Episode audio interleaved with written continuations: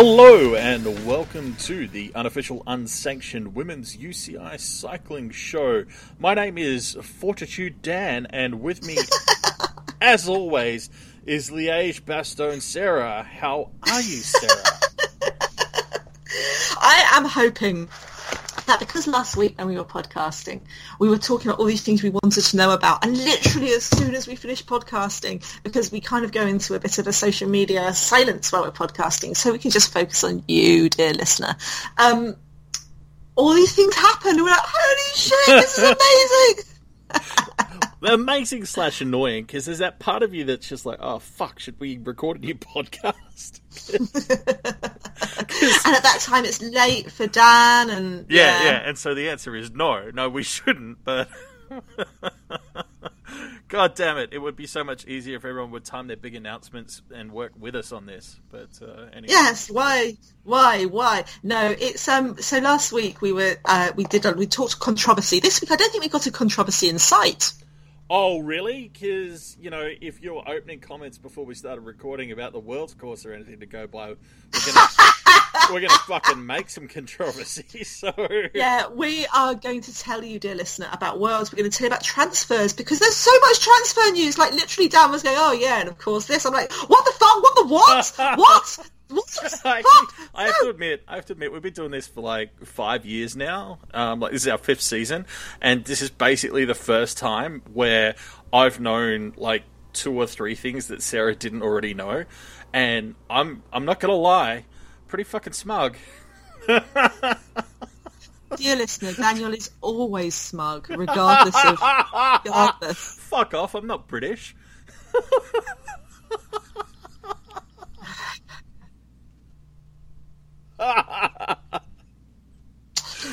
Anyway, we have transfers. We have um, we have we have the transfers and worlds because oh my god, worlds. Yeah, I guess worlds. I don't know. I don't think if worlds is actually controver- controversial. To be honest, it's just annoying. Yeah, well, I mean, isn't that always worlds though? Really? Like, No, no, no, no, no, no, no, no, no, no, no, no. I mean, yes, there are always annoying things around Worlds. Yes, I am so steaming that there's no British junior team in Worlds. It's just it doesn't doesn't make sense. Our British young juniors, they all seem to be sprinters. We've got sprinty Worlds. Let's not take them to Worlds. Brilliant, genius. we all know that British cycling has a very strong and very consistent, to be fair to them, it is a very consistent stance on junior women not being allowed to compete anywhere. So, No, no, no. I mean, no. Normally send them to Worlds. Holy shit! I don't. Oh, I don't. I don't even. I can't even. At least I'm not Australian. you say that like it's a good thing. yes. How? please explain how that's a good thing. That's Oh, I love it. Yeah. Love, love, love, love. Um, yes, so we've got Worlds and we got. Where do you want to start? Do you want to do you want to start with Worlds or do you want to start with transfers? Because holy shit!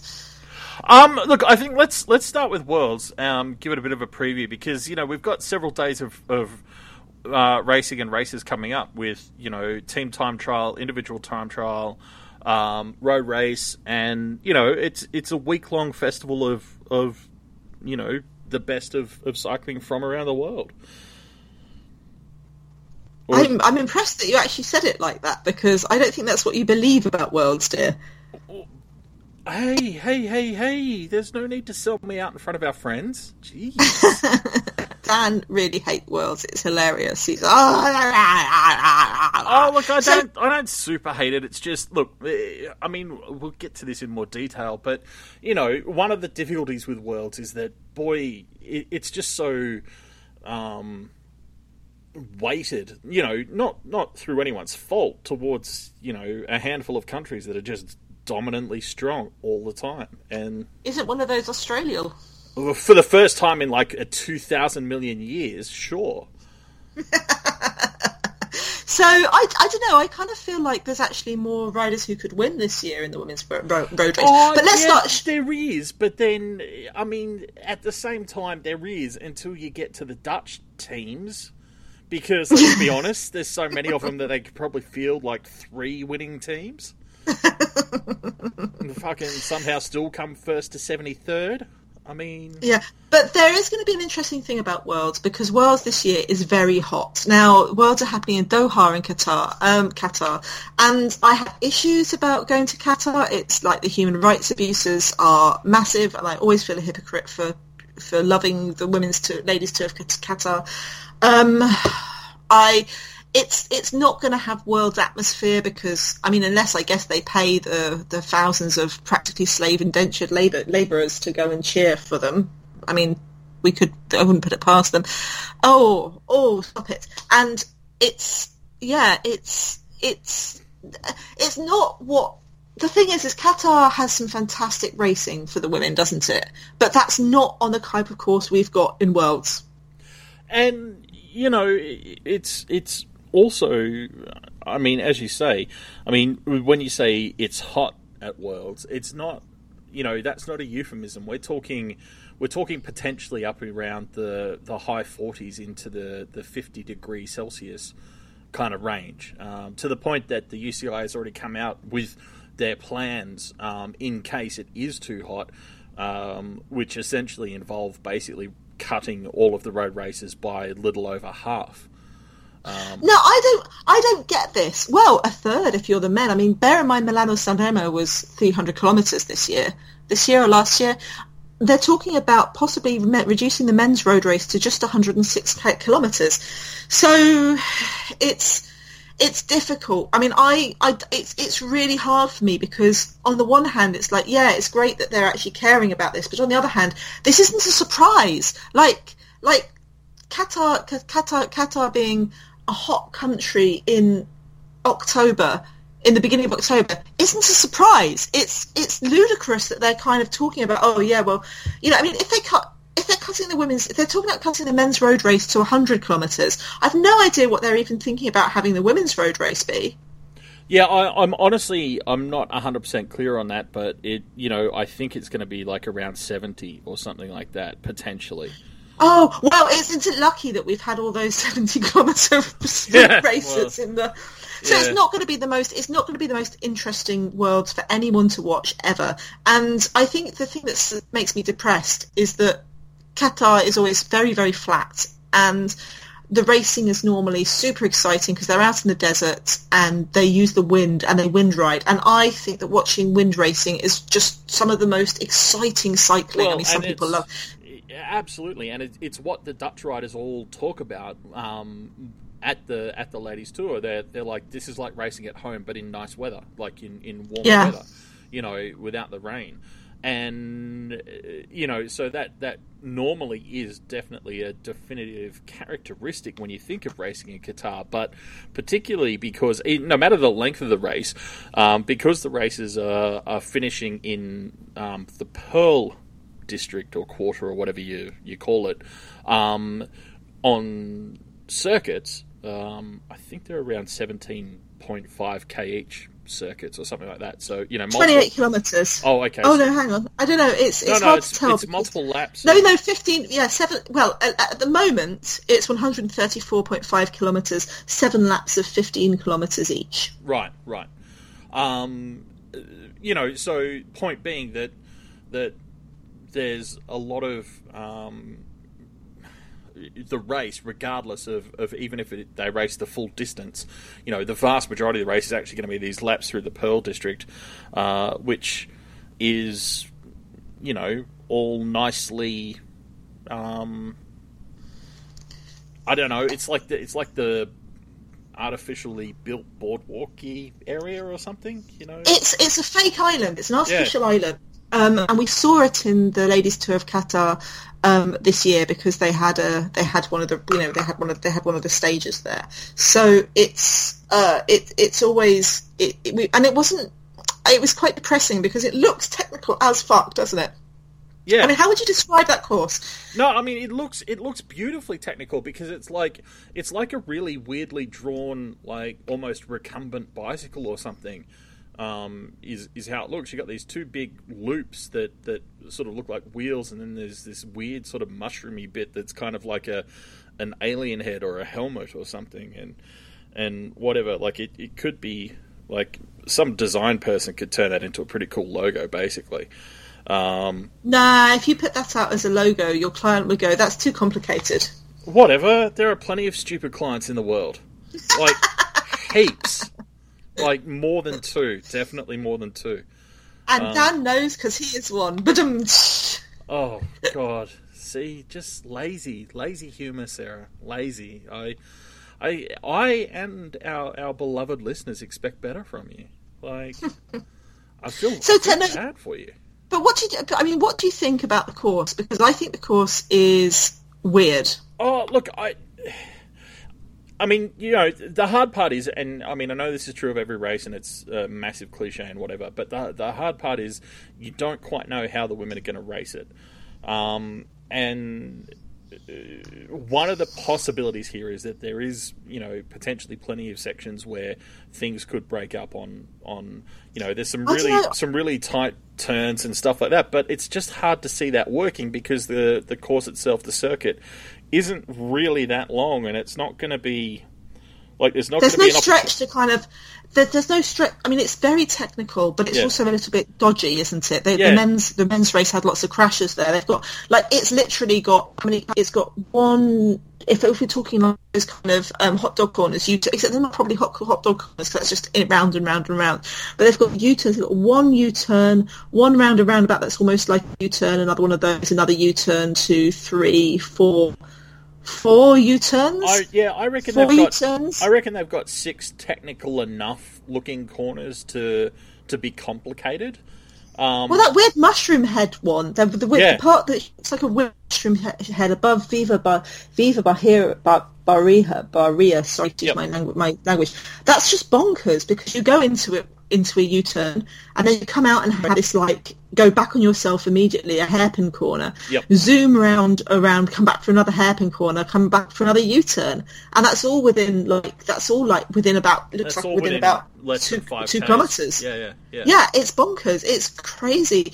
So I'm a bit worried about this course, and I'm a bit worried about like. Well, I mean, I- I, I guess mean, if my- they turned us into a crit, that would be interesting. But we don't have a crit world championships. Well, see, and this is my basic feeling is that, that you know we know historically that in terms of one day races on less familiar courses, um, you know everyone tends to race it a little more conservatively. So it just seems more and more likely to me that we'll get some fast pace setting to to shed all the duds off the back and and sort of get the the core group of thirty or forty riders loose at the front. Um, Do you think? I think I think so because I mean, bear in mind we're talking at least seven laps. So you know, take three laps to to shake everyone everyone else off. You know, you're left with probably you know your top thirty or so riders. Um, but I I think it's most likely that they're probably going to stick together almost the whole way. I don't. Yeah, I think I think it's. I mean, the interesting thing is these roads are only like um, two lanes, you know, one or two lanes wide as well. Yeah, so I mean, yeah. I'm just worried. And what I don't want to between happen. all of that and the heat and the fact that we also know going in that basically everyone knows that this is a sprinters race and the teams are loaded with sprinters. Um, I, you know, I mean, I think this is what everyone's gearing up for. Yeah, it's not very. I mean, it just doesn't look. It, it's just. It's interesting to me. Like, well, you know, it's, but but then again, like my, my my second favorite scenario could come true in in the middle of all of this is that everyone's like, oh yeah, well, complicated and and and you know everyone's expecting a sprint, whatever, and so Tiff Cromwell could just you know kick off and and spend hundred kilometers out the front on her own and just win the whole thing. That would be cool. okay, here's a question for you. What's the best Marianne Vos has ever done in Qatar? Um, the best. Nothing. Yes! Marianne Vos has never raced the Ladies Tour of Qatar. Yeah. So, you know, but I mean, I also, I mean, you look at look at the Dutch team. Then, you know, like, and no disrespect to Vos, but like you've got Van der Breggen, Van Dijk, Van Vleuten, and of course Kirsten Wild. Like, like see, I'm I not think- expecting I'm not expecting everyone to be sacrificed on the altar of Vos for this race. I think when I look, I mean that's a long list. How many? No, I think that's actually their team. I think this is actually their team. Okay, Chantal Blaak, Roxane Knetemann, Amy Pieters, Anna van der Breggen, Ellen van Dijk, Annemiek van Vleuten, Marianne Vos, Kirsten Wild. Yeah, like like, and and this, I- this is the thing is like gonna? when we started, I was like, holy shit, Australia's got their strongest team, you know, in years for for this Worlds, and then you get you know you you keep going down the list and whatever, and you get to the Dutch team, and it's just like ah fuck. Let's let's just have a look at how some of these riders have done in Qatar before, okay? Because I mean, now bear in mind, I mean, bear in mind, it's named the it's named the Kirsten Field Invitational now. So I mean, But bear, bear, bear in mind that um that, that like that, that that it's normally in the wind, so you know we're not like as good as as, as it's not going to be. So let's start with Amy Pieters. You know she's she's one of the less she's one of the less strong riders in the team. Amy Pieters uh, in 2013, in she's she's young. She's young. In 2014, she won stage two, and she was the best young rider, and she was second overall. yeah. So unfortunately, not a lot of form here is what we're saying. So, In in 2015, she wasn't so good. She only ninth overall. yeah, yeah. Um, and this year she came sixth overall, and she was third on stage two. Yeah. Okay, yeah. let's look at let's look at another of those Dutch riders. Let's let's just take one at random. Let's take Ellen van Dijk. now, I don't think that this is Ellen's ideal course. I think Ellen van Dijk in a normal Qatari course, it's normally those long, long run-ins that she's really super powerful, that she's really, really super powerful on. But um, hang on, I just want to say there's something wrong with that list because Lucinda Brand's not on it. Ah. Lucinda Brand is, Marianne Vos always says that Lucinda Brand has the best technical skills in the peloton. They are so strong that Lucinda Brand's not on the list. So Ellen Van Dijk this year, she won one stage, she came third overall, with her teammate Romy Kasper second. Which is awesome. Let's see what did she do last year. Um, last year she was third over. She won one stage and was third overall again.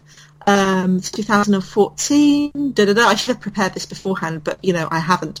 Um, 2014 she didn't race. 2013 she was second on stage three and third on stage two and third overall, which I think Lizzie Armitstead won that year because she was definitely behind. Oh no, that was the year before. So yeah, um, Ellen Van Dijk, she's quite good at this. But you think you know there aren't that many riders who've won stages at the ladies at the ladies tour of Qatar, and do we know why that is? Well, because it's windy and hard. No.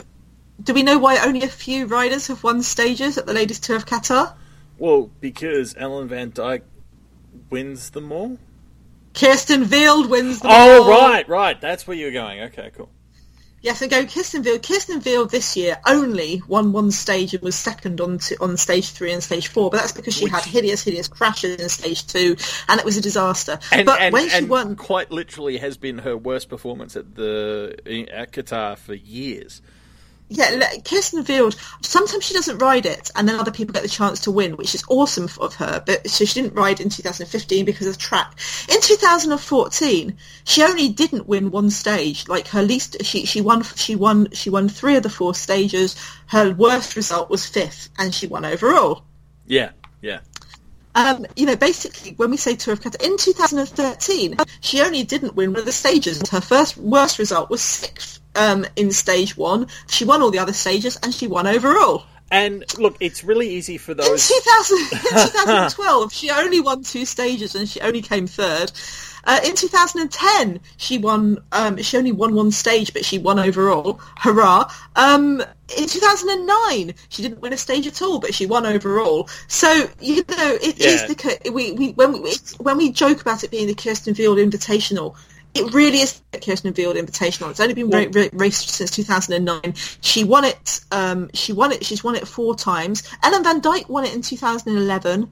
Uh, Judith Arndt of blessed memory, we wish she was still racing, won in 2012. Lizzie Armitstead, now Lizzie Deignan, won in 2015 when Field wasn't there. And Trixi Worrack won it this year. Yeah, yeah. And and the thing is, you say all that, and you know, we talk as much as we have about the wind and and sprinting, and that can create a false impression of how um, easy it, relatively speaking, has been for Kirsten because she's won in all sorts of conditions. You know, she's won the bunch sprint, she's won, you know, stages and, and editions where it's literally been basically her versus up to 12 other riders.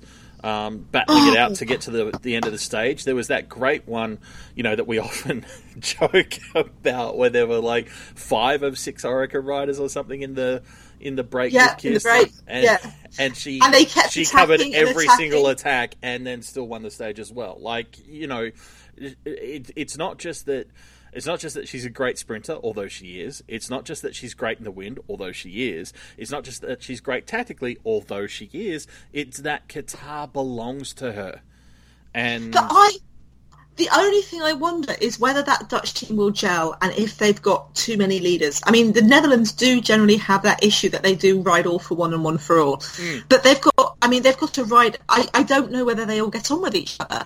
I- Like, honestly, there's a lot. there's a lot of big personalities in that squad. Sure, but I mean, is, isn't that the Dutch thing, you know, of being such like plain-spoken people and, and knuckling down and doing the job anyway, kind of thing? Like, like, I, I, hell, I mean, if you want to bet against them, by all means, go ahead. Like, throw your money away. That's totally up to you. But I'm, I'm not. You know, like I, I dare to hope, and that's as that's as brave as I can be.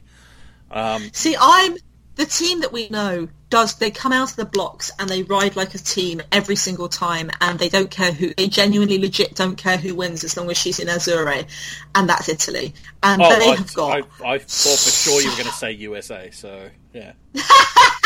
Italy have got so many sprinters. I mean, so many sprinters. You look down their long list and you're going, shit, holy fuck. Marta Bastianelli um, has won lots of sprints and was a former world champion before her doping came back, baby came back.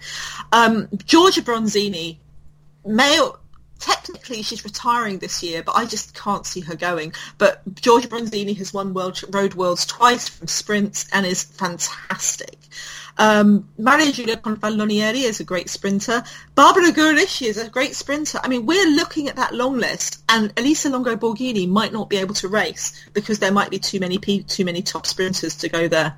Yeah, I mean that then- is a that, But then, then you've got to assume that the Dutch let all those sprinters make it to the end. So Yeah, but I- if it's a short race, though, what can you do? I mean, this is the thing: is is like it's, I, I- and the Italians are going to be better at riding in the heat than the Dutch, for sure, for sure. yeah, no, that's a fair point. That's that's definitely I think that's, that's mean, definitely no. a factor. Absolutely. you know, another country that's got a really strong team and is good at riding in the heat, Dan, South Africa. Australia. it honestly, this is our and no disrespect to previous um, Australian teams at Worlds. You know, like like courses vary significantly and play to different strengths and and whatever. And you know, this is a year where some of our best riders and our best informed riders happen to be best suited to this type of course. So this is this is one of the most exciting Australian squads um, I've seen in recent years um, with you know Tiff Cromwell, Gracie Elvin, Kat Garfoot, Chloe Hosking, Lauren Kitchen, Loren Rowney, and Sarah Roy. I mean, holy shit, that's a team that can do something. Both Kat Garfoot and Chloe Hosking won stages at the Tour of Qatar this year. Yeah, yeah. Tour of Qatar. And and you look at you know Chloe's having the season of her her career thus far. Um, Lauren Kitchen is one of the most consistent performers in the peloton and and has a slew of top tens this year. Um, you know, Loren Rowney, Gracie Elvin are two of the most reliable domestiques um, in almost any situation. Uh, Sarah Roy can put a punch on and do a good lead out when you need it, and Tiff Cromwell has had a lot of um, return to form this year as well. I mean, this is a this What? is a team that can do stuff. Tiff Cromwell has been reinventing herself as a sprinter, hasn't she? Yeah, yeah. Which And- I mean, like I think that was the thing that blew me away more than anything else was was seeing her win a bunch sprint this year. Like that's not something I ever thought I'd witness. But not just a bunch sprint, Dan, but one of the top, toughest bunch sprints because Tiff Cromwell this year, we knew her from her amazing climbing skills and her breakaway action, but she hasn't won for a very long time. Until this year when she won a bunch sprint at the Giro. Yeah, and, And even if you don't know much about women's cycling, the Giro it's a, it's basically it's the only women's grand tour, and it's in Italy, and lots and lots of it- Italian Italians are very very very top are uh, very are the top sprinters in the world, and with and a lot of riders who sprint knew that they weren't going to get the Olympic chance of the climbers. Winning a sprint at the Giro is a fucking big deal. Like Yeah. it's huge. It's huge, and so yeah. I'm, I'm, but she's also been an incredible. Well, I don't know whether it's an incredible lead-out rider. It's been interesting watching um, Canyon SRAM because they've always had that thing where they were doing those immense lead outs Yeah, yeah. in so many sprint stages, and it, sometimes it worked, but a lot of times it didn't work. Yeah, yeah. Well, I mean, But- that, that was that was literally the story of the Giro, wasn't it? You know, the day before Tiff won, they tried it and it didn't work. The day she won, they tried it and it did. You know, and Yeah. Um, And T- Tiff's been top ten in, in Qatar because she's, you know, even when she wasn't sprinting, hmm. she oh, she was seventh this year. Even when she's not a sprinter, she's she's she's really. It, it just seems like it suits her. But you know, with with Chloe, the only thing is, will the pressure get to Chloe Hosking? Yeah, honestly, uh, I, I, it's hard to say. I mean, uh, because she's had an amazing year, but she's also, you know, she won her last race, um, which is, I mean, even though it's one of the smaller races, it's really a good psychological boost and shows that she's in, you know, the right frame of mind and and you know, um, probably probably in the right shape for where she wants to be to to peak for worlds as well. So, you know, it, it is it is a question, but. I mean, hell, if you if you're gonna put that kind of pressure on yourself, it might as well be the best year of your career so far, mightn't it? You know, like Yeah, yeah, yeah, yeah, yeah. And Qatar is a. I mean, Qatar. She's always had lots of success there. She was, um, if you look back, 2010 was her first race. She was third and sixth, but then she she crashed. She crashed out of it. Yeah. Um, 2011, she got a third place. Uh, 2012, she was fifth overall. Her best race was second in in stage two. Uh, 2013, she won stage one and she was second overall. 2014, she had two third places and was third overall.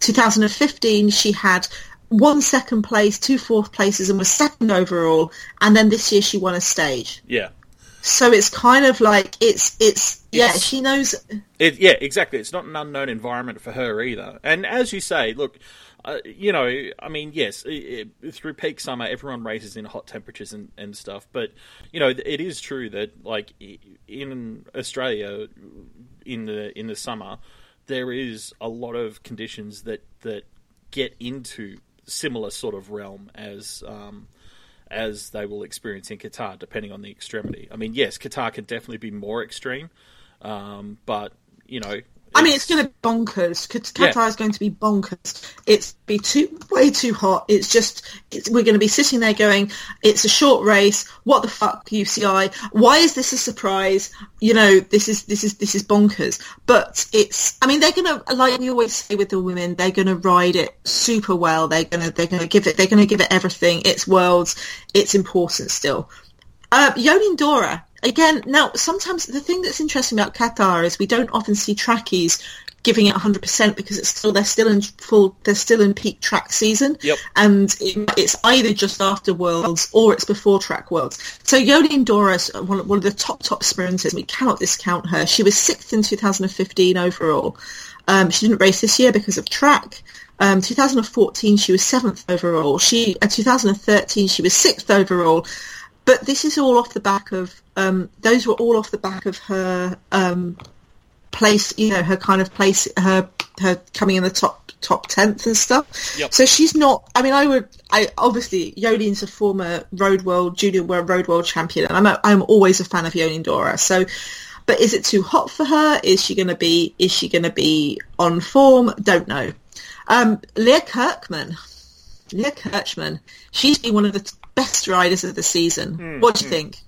Oh, look, uh, you can never rule her out. I mean, it, you know, I think I think a lot of these riders, though, it comes down to you know, like we were talking about just before. There's there's potential for sort of the traditionally dominant teams and possibly a couple of other outliers. But now we're talking about riders who mostly are going to rely on it getting to a proper bunch sprint at the end and having a bit of luck. Like you know, there's no question Leah Kirchmann could can podium and possibly even win if the conditions are right. But you know, it, it needs to be a bunch sprint, and she needs to be lucky, basically.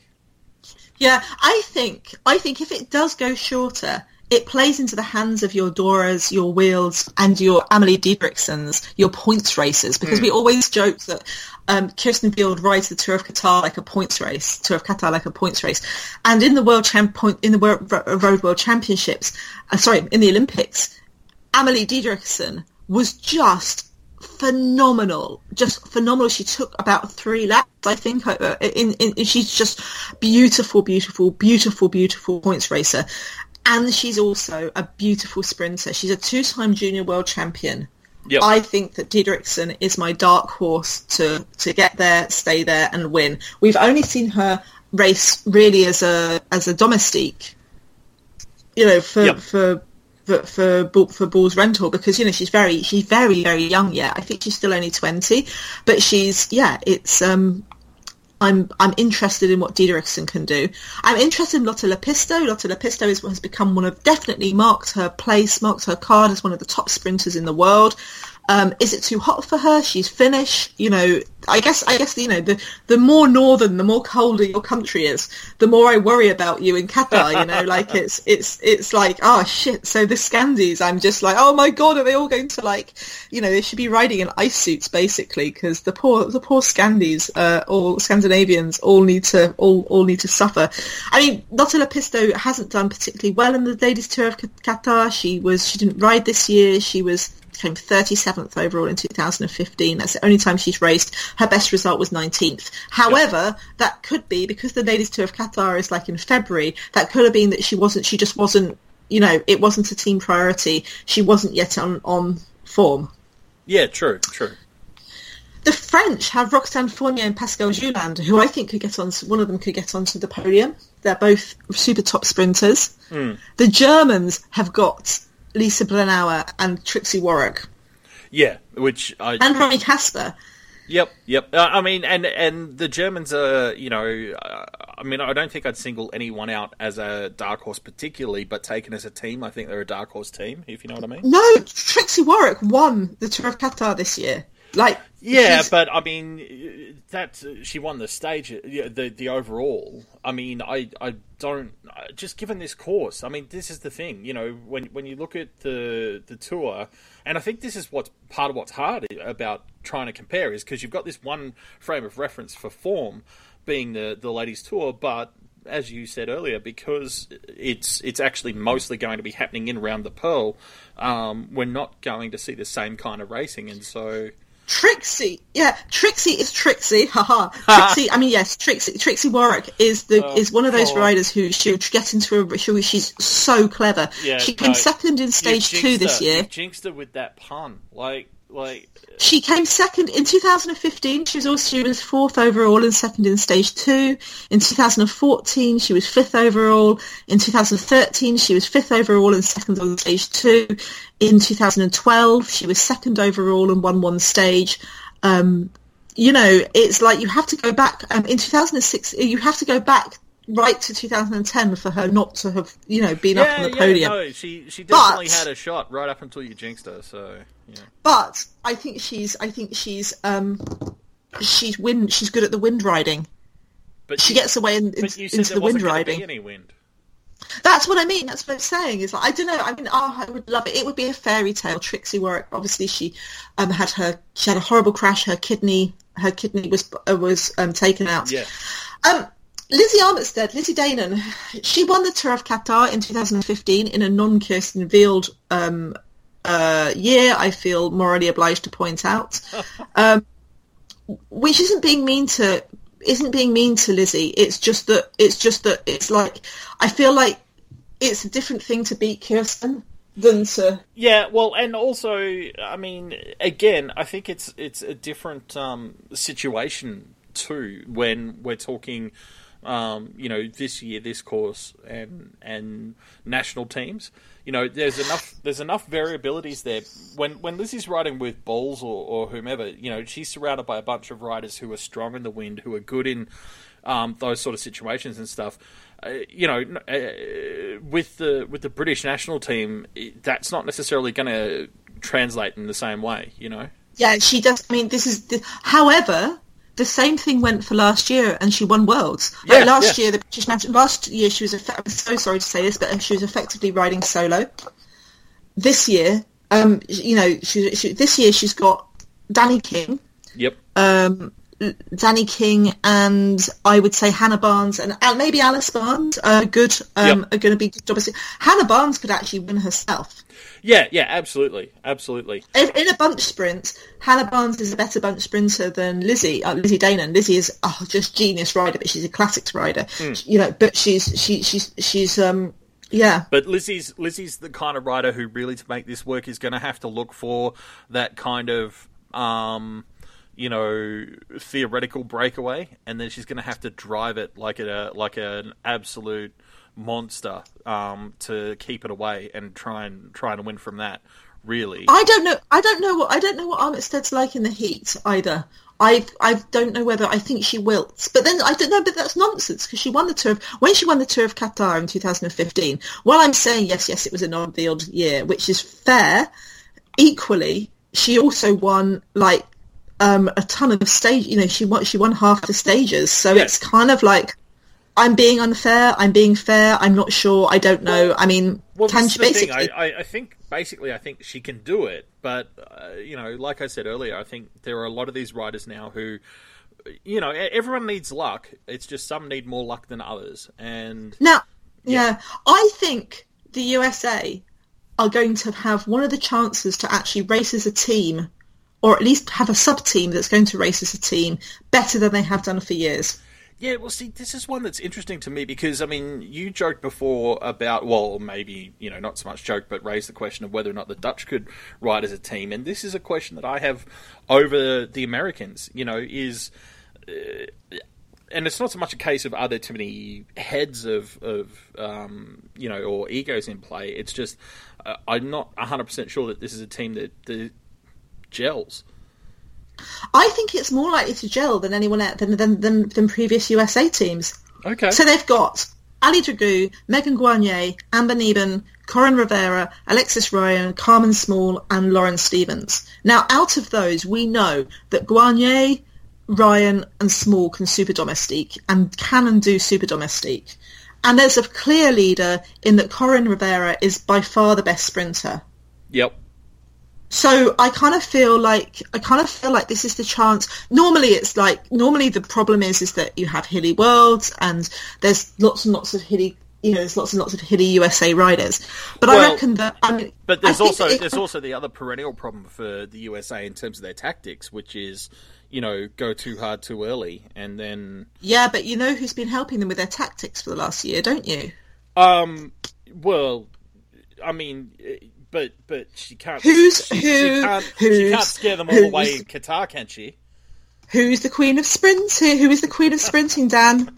Who is the queen of sprinting?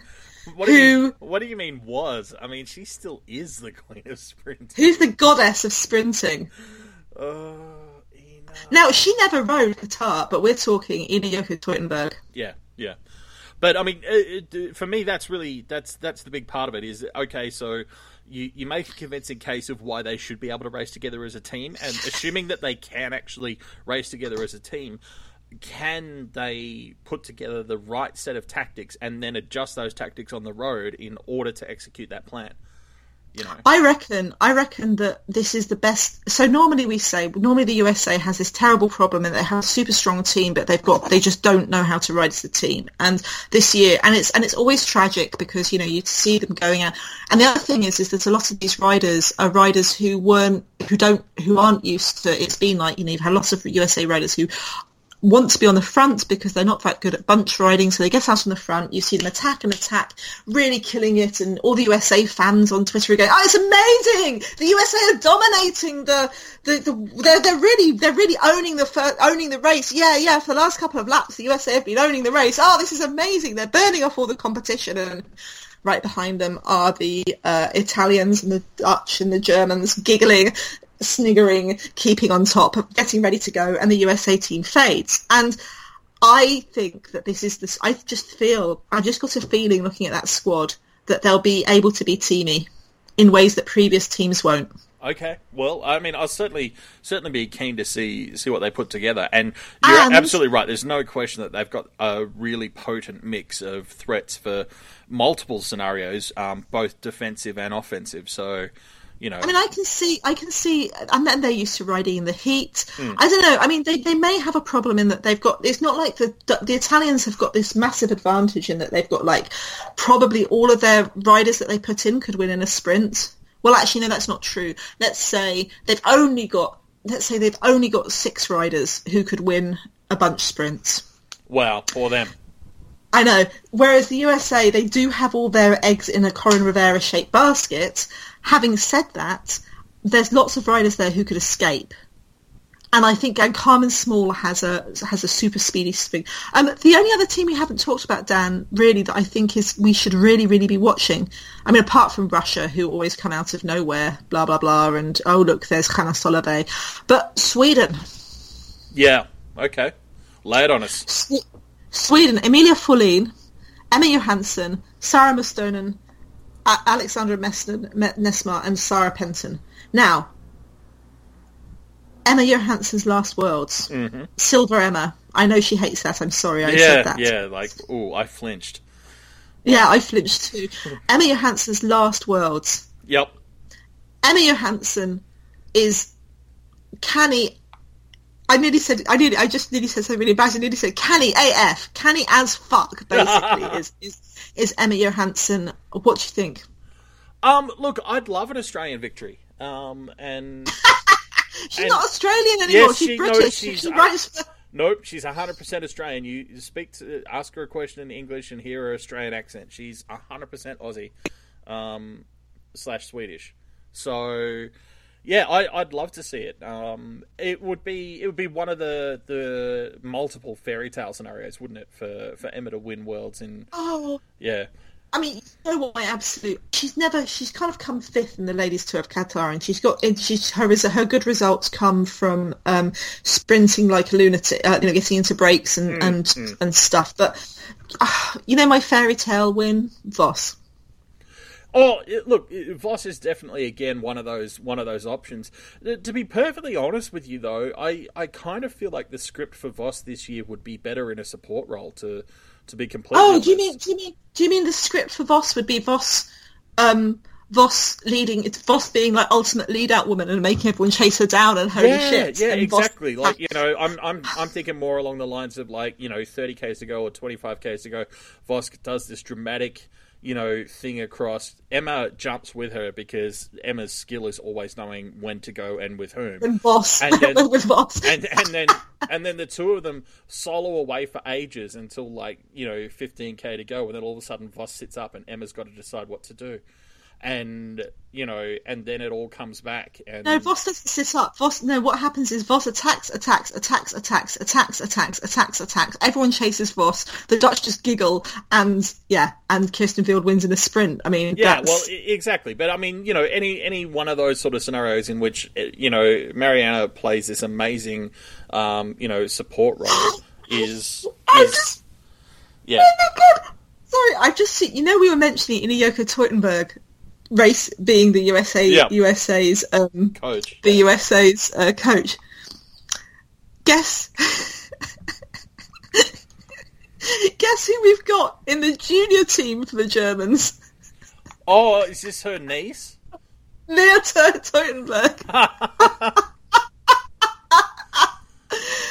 oh my god! Oh yeah, Leah Teutenberg is a first year junior. She's the da- sister. She's the daughter of Ina's Ina Yoko Teutenberg's brother Lars. Lars was a racer in his own right, but he's better known as being like the king of mechanic, uh, the king, the king mechanic, like genius at getting bikes better and faster and more brilliant. And I am so ecstatic. Like it's it's like you know, like we we have quite a lot of second generation riders. Yeah. Um, in terms of you know uh, both um, Shara Gillow, Olga Zabelinskaya was the her her her, her father uh, won the Olympic road race. We've got quite a. Um, Amy Pieters is the daughter of a uh, of a of a of a rider. Um, uh, Peter Pieters, who's now the, co- coach, is now a track coach. Uh, Roxane Knetemann is obviously the daughter of world champion and superstar Gerrie Knetemann. But there's something really exciting about, and makes me feel really old, about the about the, the, the, the about the kind of second generation of riders that we know and cheered for. Like, like Leah Leah Teutenberg Teutenberg is I'm so I mean poor girl. No pressure. No pressure there at all is there? No, no, not at all. Not at all. So. no pressure. No one's going to expect you to be a sprinting genius but yeah I am. I mean I imagine that Canyon that Ronny Lauke's got her signed up already but yeah. Um it's going to be fascinating. I just want to have a quick look at the juniors Sure. because obviously we got we got Leah we got we got um we got Leah Teutenberg, but she's also riding with Krista Lippert, Krista Riffel, who won the Junior EnergieWacht Tour um, and won a stage there. So she's a good strong sprinter. The French, I'm looking at Juliette Labous as my as the rider I know most about, but Clara Copponi, I think was in the she was she won the um I think she won it, but she might have come second in the uh, Trofeo da Moreno, which is the women's Trofeo um, Trofeo Binda. Um, I am. It's just. It's exciting looking at these juniors because you don't. The thing, the best thing about juniors is I know a little bit about them, but I don't. But there's all these names that you've never heard before. You know, Yeah, you're looking yeah. at them going, ooh, ooh, ooh, and yeah, the who else? Um, the Italians, of course, the Italians are going to be good at this. We've got um, Letizia Paternoster is probably my and Elisa Balsamo are my best junior Italians. What I know of, you know, the Netherlands are just strong as fuck. Again, they're amazing. You've got Maaike Boogaard. Uh, Fleur, N- Fleur Nagengast, Ariana Nicole Steigenga, and Karlijn Swinkels. And Boogaard and Nagengast and Swinkels and Prisha and St- all fought all the way through the um, Junior EnergieWacht Tour and the Junior um, Junior ah Omloop van Borsele Yeah. Yep. which are the big junior race, stage races. But I, you know, you look at them and you're going, wow, those are really those those young Dutch riders are just phenomenal. Um, but again, is it going to be too hot for the Dutch, for little Dutchies, little Dutchies? The rider who is my favourite, and I don't, I'm just, and this isn't based on results, or she's very strong results, is Susanne Andersen of Norway. Right. I, I, I love her. She's fantastic. She's so strong and so clever. But again, is it going to be too hot for her? Maybe the Italians have the priorities here, have the, have the most advantage. Or maybe the Aussies. I know nothing about these Aussies. Madeline Fasnacht, uh, Jamie Gunning, Chloe, Mor- Chloe Moran. Right. Don't yeah. know No. them. No. Don't know about them because because this is the thing that's beautiful about Worlds is we get this is the first chance. This is the first chance for some of these riders to race um, Non-domestically, basically. Yeah, yeah, basically. Um, Lena, Lena, Lena Mettraux of Switzerland won a stage of the Junior Ener- EnergieWacht Tour. I mean, the, the United USA have got some very some names I know. So Hannah Arensman, Megan Heath, Summer Moak, and Skylar Schneider, one of the Schneider sisters. They're going to want to be repeated. You know, last year they had one, two in the time trial and the road race. So you know, we're it's it's they they've got they've got big big big cleats Yeah, to fill. definitely got big ambitions. Yeah. But there's, I mean, the junior race is going to be, well, it would be fantastic, but imagine if the women's race gets cut down to, to 70 kilometres. How much is the junior Well, race? The junior race is uh, meant but- to be 74 also- and a half. Also, bear in mind though that you know that's all really theoretical because it depends on the conditions on the day, and and as we said at the top, you know this is a week of racing; these aren't all happening on the same day. So, you know, it's it's actually also even possible that you know the men's race gets cut down and the women's race doesn't. You know, Yeah, but I think they're going to look after, hopefully they'll be looking after the juniors more than they'll be looking after anyone else. oh jeez, like wow, talk about temp cynical Dan out of the out of the the heart. Like, I mean, the UCI looking after the interests of riders is is that a thing that you really want me to to, to start to discuss? Like, I think if you're going to look after anyone, you're going to look after the 16, 17, 18 year olds, aren't you? if you're the UCI, like that's that's that's the the proposition you're putting to me that the the riders' interests come first for that organisation. When literally last week we talked uh, extensively about the dispute between um, teams and, and the UCI over. Oh Jesus! Anyway, um, I reckon, I just reckon, I mean, it, okay, when you're starting on 74 kilometres, if you take it down to by half, if they only do two laps of the 15 kilometre circuit, yeah, that is basically a crit, right? I reckon that I reckon I mean that becomes fascinating. No, no, but, on the one but, hand, but they're not. If they're starting on seven laps of the 15 kilometer circuit plus whatever the the ride out is, it's like a no, they don't do a ride out. They don't do a ride out. They just do laps. The juniors start on the Pearl and they just do four laps of Oh, 15 okay. Oh, right, right. Okay. Well, yeah. Then there's really nothing to cut, is there? So. Yeah. Um, let's just have a quick chat. We talked a little bit about this, the ITT last week, um, but the ITT is fascinating. We do not have current world cha- reigning world champion Linda Villumsen. Um, Which I don't know it why Taylor Wiles- hole. I'm gutted for Taylor Wiles that she's not in Worlds again. Um, she's the you know USA are fielding Amber Neben and Carmen Small because while Evelyn Stevens is going out there to race her last race in the team time trial, she's not racing an individual time trial. No, no. Which I mean, I guess given that she's already announced her retirement and and stuff, I mean, uh, it sort of makes sense. Also, the US is kind of hot for time trialists at the moment. Um, I still Although, think it, I know, still can't why- imagine why why, you take you- Neben. Yeah, well, why wouldn't you take your reigning Olympic champion? You know, the month after the Oh, Olympics. Chris, Kirsten, yes, but Yeah. Kristin Armstrong, we've talked about this before, literally only peaked for the Olympics. Yeah, Like, I know, but her- there's, I mean that's part of. Uh, I mean, she doesn't yeah. want to ride. She Yeah, literally know, only peaked. I know, but it's like uh, She doesn't care. It's her Anyway. choice. Um, Kat Garfoot, I mean, the Australianness doesn't count because she was born in Germany. Caroline Canwell, um, no Linda Villumsen, which is weird. No Ellen Stevens, which is weird. Um, Carmen Small, very good chance. Lisa Brennauer and Trixi Worrack, very strong. Very, very good chance. Yeah, but then Um, like, it's the same problem I have with the road race. I come back to you know Anna van der Breggen, Ellen Van Dijk, Annemiek van Vleuten. Like are you saying, are you saying it's going to be a Dutch podium? I'm I, look. Let me put it this way: I think you'd be hard pressed to find three riders who were more determined to make a mark in in the ITT. Um, like, like I mean, I know, I know, everyone wants to win, everyone wants to do well, but but holy shit! Like Ellen Van Dijk, after what happened to her in the Olympic time trial, like, oh man, how much would you want to prove that? Now, the, the weird thing about this time trial, it's a fucked up time trial course. It really is, excuse my language. Because the time trial course for women is. I think I think that's the first time in the history of the podcast either of us has apologized for swearing. That's amazing. It's a, it is, it is a, it's a mad time trial course because while it's 28.9 kilometres long, which is long, it's flat, which we've seen before, which into Ellen Van Dijk. It's technical because it's the Pearl, it's the Pearl lapse. yeah, yeah. It, well, exactly. Except that it does um, it does that um, like sort of double loop thing somewhere along the way. So yeah, it um, but it is basically the Pearl lapse, and it just you know It's two laps of the same thing. two, I mean, two it's, laps it's, of the same circuit on opposite sides of the road, and basically, yeah, it's it's going to be really interesting in in terms of flat technical with a lot of corners, but you know, flat. And I I don't think I've seen a time trial course like this one.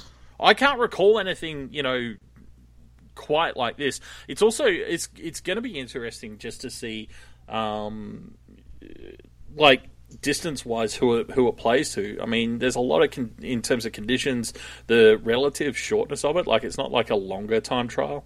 No, it is. It is a long time. It's, it's a long time trial for women. It's thirty kilometres. Like Yeah. most of the time trials they do are around fifteen k. Yeah, yeah. Uh, It's a long time trial course for women. I mean, unless they cut it.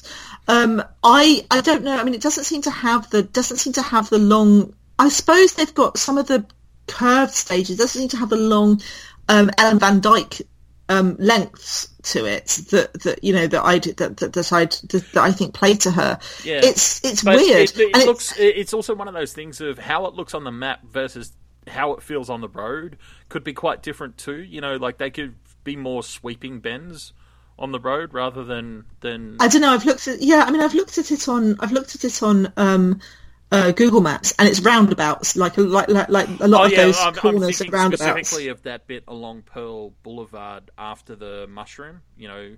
Oh yeah, yeah, yeah. That's Yeah. I mean that's a more sweeping bit. Yeah, yeah. But it's which is good for getting up speed. But then I mean the thing about all these little corner about going through these corners is just weird to me because how do you how do you take those you know how do you take those corners? It's Yeah. it's it's going to be. I mean, it's going to be. I don't think I've ever seen a time trial course like this. No, and, No. and it's this is I think part of why I'm I, I guess also looking so so closely at the Dutch is because it's going to take a lot of power too because you're gonna like like because of the corners you're going to lose so much momentum and speed through things. It's going to be a lot of you know standing back up on the pedals and digging in and, and building up again and all that sort of stuff. It's yeah. It's weird. It is I mean, weird. it's- It is, but I mean, I guess on on the other side of it, weird is what's going to make it interesting. You know, Yeah, touch Yeah. touch for Micah. So you know. yeah. Um, we've talked a lot about worlds. we're, we're an hour. we've done our so, hour. So unlike us. Um, So unlike us. Um, so let's just tell you when they are. Um, it should all be. T- it's all going to be televised, which is awesome. But uh, yeah, the team the team so time. team time trials on Sunday, the 9th of October. the uh the um sorry i've just lost i've completely lost my mind which is i'm just like sis i just keep thinking about that course. Like this is the weirdest course i've ever seen for a time trial. Like no shit this is bizarre. It's just madness. But the yes so the um the teen time trials are on the 9th the junior time trial is on the 10th of october. That's monday. The um, elite women time trial is on the 11th on tuesday. The junior road race is on the 14th and the road race Elite is road on the race 15th. Yep. Yeah. Yeah. So that's that's worlds in a nutshell. Obviously, we'll um we'll follow up next. I don't with- think that's a nutshell, Dan. I think that's more like a, um, No, a no, giant... it's like uh, it's a really big nut. It's it's it's a giant nut, but it's still in a nutshell. So you know, work with me here. It's a metaphor. Fuck. Um, we'll we'll obviously um, follow up and and cover off everything that's happened over the next few days next week. But before we go, um, transfers, man. There's been some interesting news in relation to that. Holy shit! I thought I said, "Oh, there's not going to be much much movement this year." How wrong was I? We the big news last year. I mean, finally, finally, Coryn. Right, first big first big news. Pauline Ferrand-Prévot. We'd kind of thought she was. We knew she was leaving Rabo Liv. Well, this rumor has been around forever. She's finally announced that she's going to Canyon SRAM. Yeah, which is um, an interesting move for her, and I'll be very curious to see how it plays out.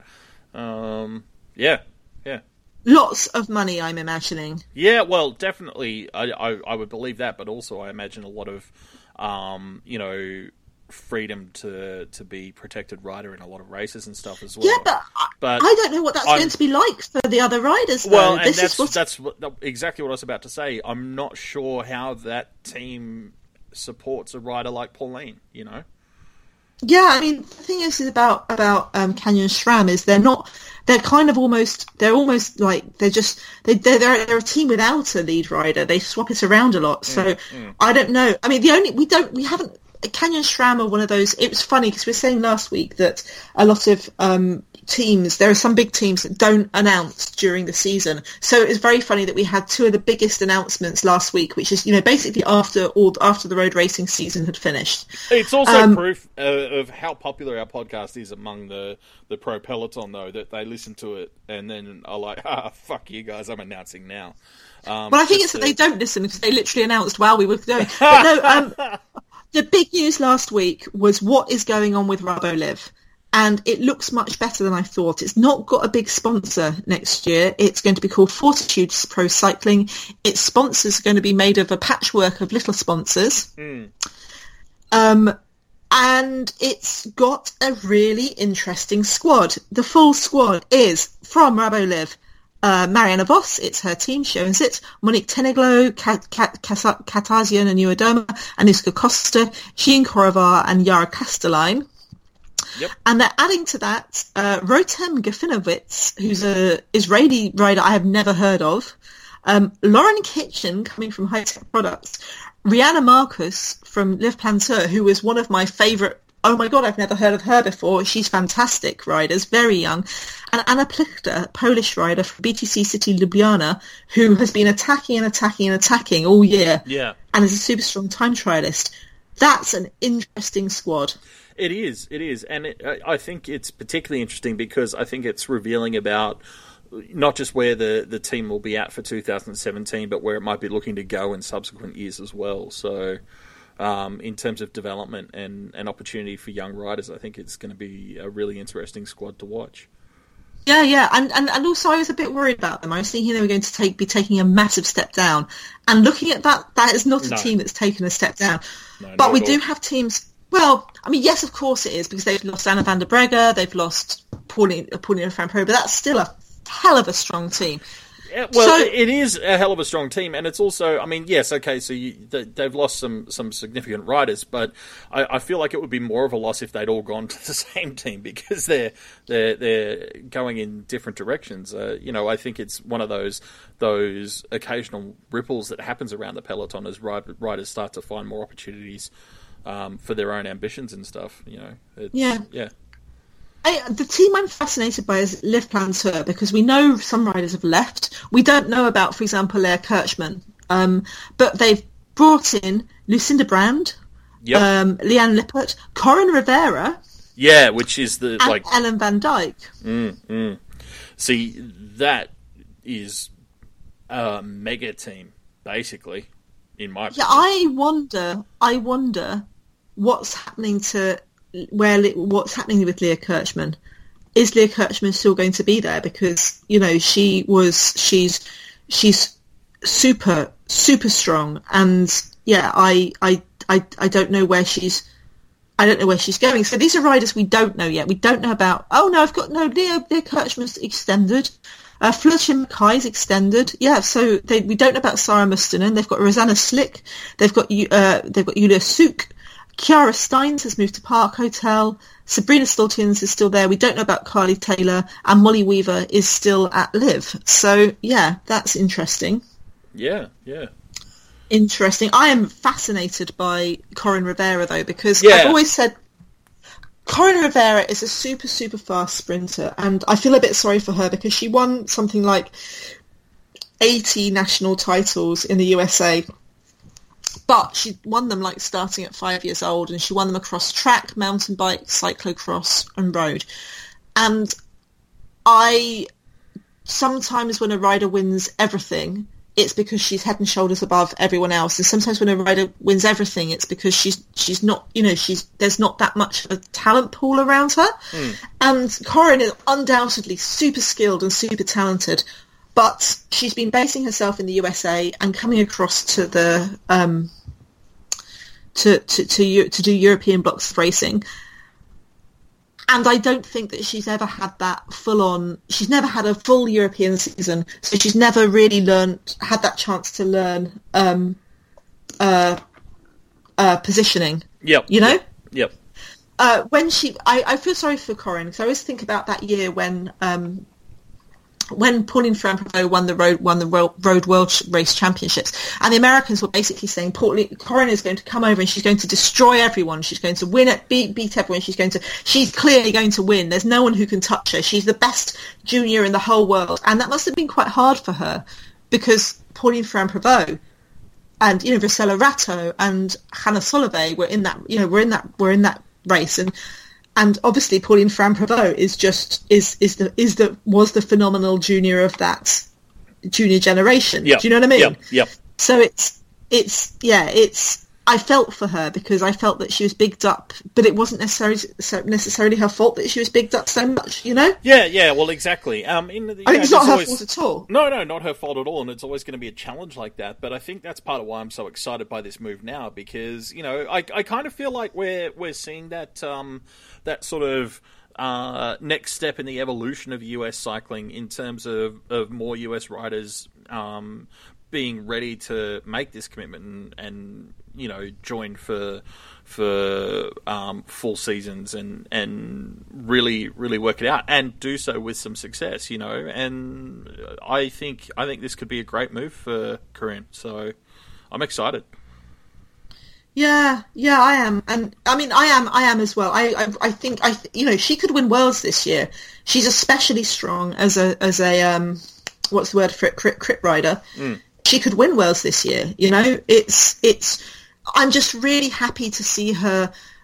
I, I, I know it's hard for the Americans because you know you have to give up everything, blah blah blah blah blah. But it's also hard for the Canadians. It's also hard for the South Africans. It's also hard for the definitely much harder for the Aussies and the Kiwis. It's hard for the Japanese. Hard Do you know what I mean? Japanese, exactly. I am really excited about. I mean, you know, Coryn has chosen to stay in the USA and finish her degree. I feel like this is a really exciting time for her. Oh, you know? absolutely. And and this is the thing. I don't I don't you know think uh, like I have I have zero criticism of, of where she's gone before. I'm just excited because I feel like this is going to be a really good move at a really good time for her. So, yeah, Yeah, yep, yep. Um, Cylance. yeah. There have I. I'm assuming Shelley Olds is retiring. I it's looking more and more like that, isn't it? So, I mean, I just, I can't, I don't get it. I assume that Shelley Olds is retiring. We haven't heard that much. All we've heard about Cylance is the riders that are going in. I think that Shelley Olds and Manel Lacambra won't be there next year. They're brought in um, Malgorzata Jasinska from Alé Cipollini, the Polish rider who just attacks, attacks, attacks, attacks, climber. They've brought in Dani King from Wiggle High Five, who, you know, could be one of the best riders in the world. They've got Willa Knoll from Lotto Soudal, but they've got Kirsten Wild Yeah. from Hitec Products. yeah. So you know, uh, it's going to be, and you know, Cylance took a while to find their feet this season, but they they did. That's a, that's a polite way of putting it. well, yeah, I am renowned for my politeness, so So they didn't get their first race win until the end of May. Oh, they've also, I forgot to say, Valentina Scandolara is going to Fortitude. Yes, yes. So you know, yeah, I mean, Cylance is going to be really interesting. I think. I mean, you know, it, it's well, and especially because there's there's a you know better than average chance that they'll have the reigning road world champion with them. So Well, I, I mean, yeah, I just think that there's no, where's Shelley Olds? Like, I Yeah. think Shelley Olds will retire. Shelley Olds had that horrible crash early on in the year, and Shelley Olds, I mean, unless, unless Manel Lacambra, because Manel Lacambra and Shelley Olds, they're married and they, um, come as a pair normally. Shelley's the sprinter, Manel Lacambra is the DS. I, I, there's no way in the world I can see Shelley Olds and Kirsten Wild in the same team. I just can't. I just can't. It doesn't make any sense. no, sense. no, it doesn't make any logical sense at all. It just doesn't. So I mean, unless they're suddenly uh, maybe they're sitting on a huge budget, you know, like you know, like five times the budget for next year, and they're planning on running lots of multiple races and multiple squads or something. But otherwise, it makes no sense at all. Yeah, yeah, yeah, yeah. Um, who else? Boels Dolmans. We know. Okay, what do we know about Boels Dolmans? We know that um that they've they've they've got they've lost. They're getting they've shed a couple of riders. Uh, they've shed Demi De Jong is um is going to Park Hotel. They've sh- they uh, Roxane. Knetemann. Romy, yeah, Ro- yeah, blah, blah. Romy Kasper is going to LA um. Yep. But really, everyone else that we know, I think we practically know everyone else is staying. Yep. And they've added, apart from Ellen Van Dijk, we know is leaving because Ellen Van Dijk is gone to Liv-Plantur. Yep. But they're adding, they're swapping Ellen Van, um, Evelyn Stevens is retiring. So Boels are, have added in Anna van der Breggen and Jip, Yip van den Bos, who's from Park Hotel Valkenburg, very, very young, very interesting young rider, talent to watch for the future. Um, yeah, I, I don't know. I, when I first looked at this, I still think that we've only got one super team this year, next year, and that's Dolmans. They're like by far head and shoulders above the rest, and we know Yeah. that they can do it. The question is, I guess, what are they going to be like in post-Olympic year? I mean, it- uh, you know, will, will, for example, Lizzie Deignan, will she be on wanting to have that same kind of thing? Yep. What's going to happen? It's just interesting. But yeah, Anna, how will they shake down with Anna van der Breggen? definitely interesting but i mean at the same time it, i mean like let let's just let's just stretch that out a little bit you know let's let's assume that um that lizzie Deignan wants to race a slightly lighter schedule you know coming into the the new year.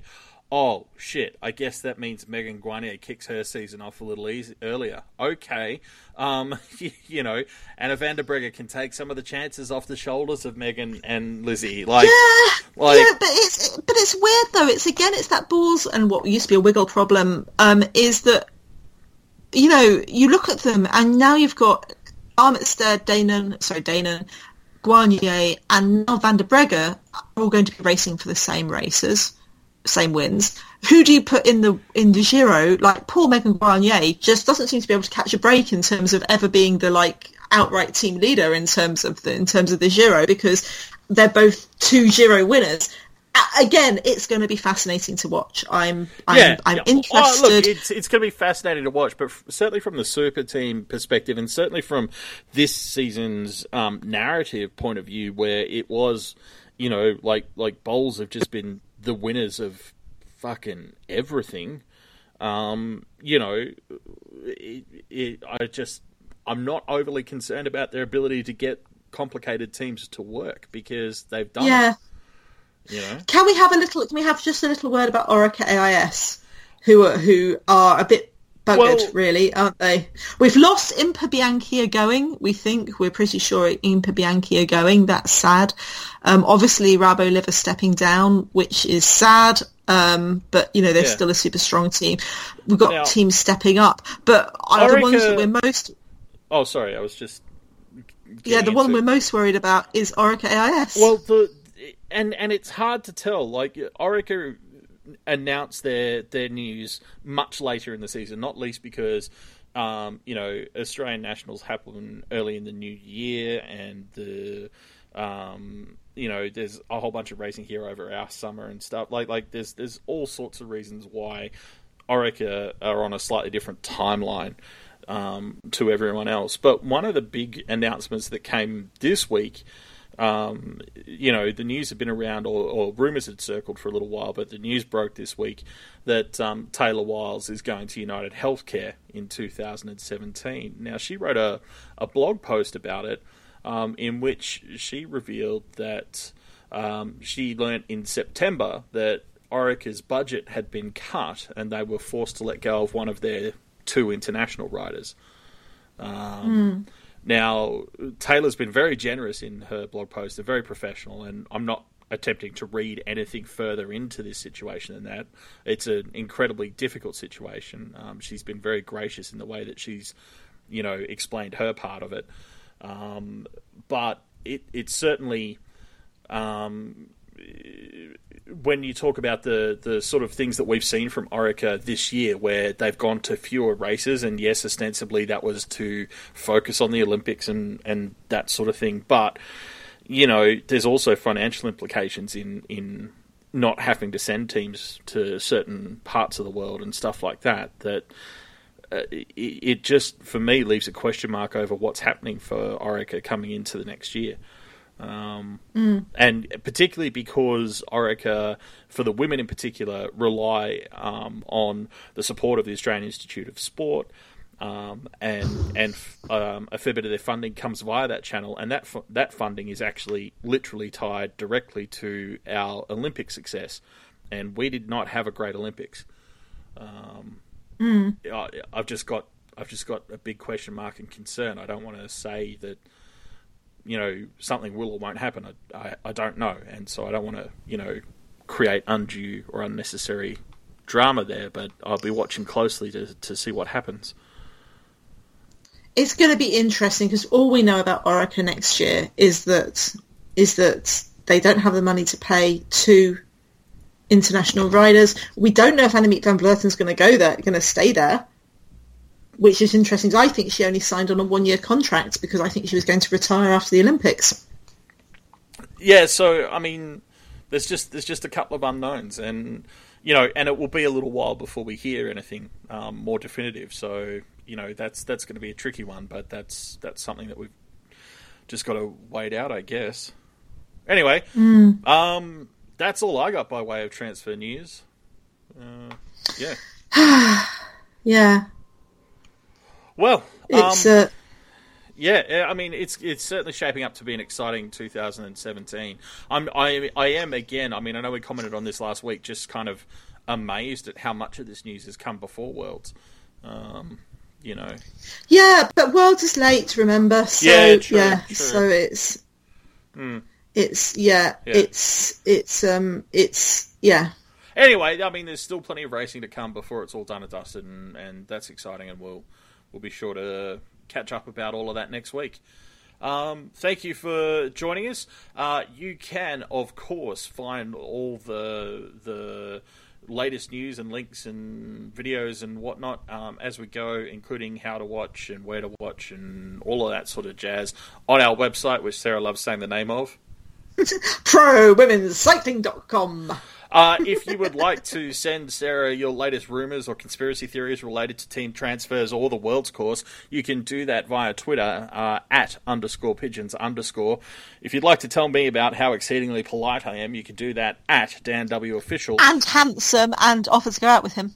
Um, well, yeah. Look, offer away, go for it. You know, make your offers. Um, but bring a Uh, we bring love a good all. dowry with you. Um, in whiskey. Uh, and of course, uh, if you are thinking, hmm, self, what can I do to make the world a better place? Let me help you. You can go to patreon.com forward slash women's cycling and uh, for a couple of dollars a month, help to uh, support Sarah in all of the, uh, the wonderful work that she does to keep us informed and up to date. Thank you, as always, for listening. We all make another false promise about being shorter next time and break it next time. Look forward to catching up with you then.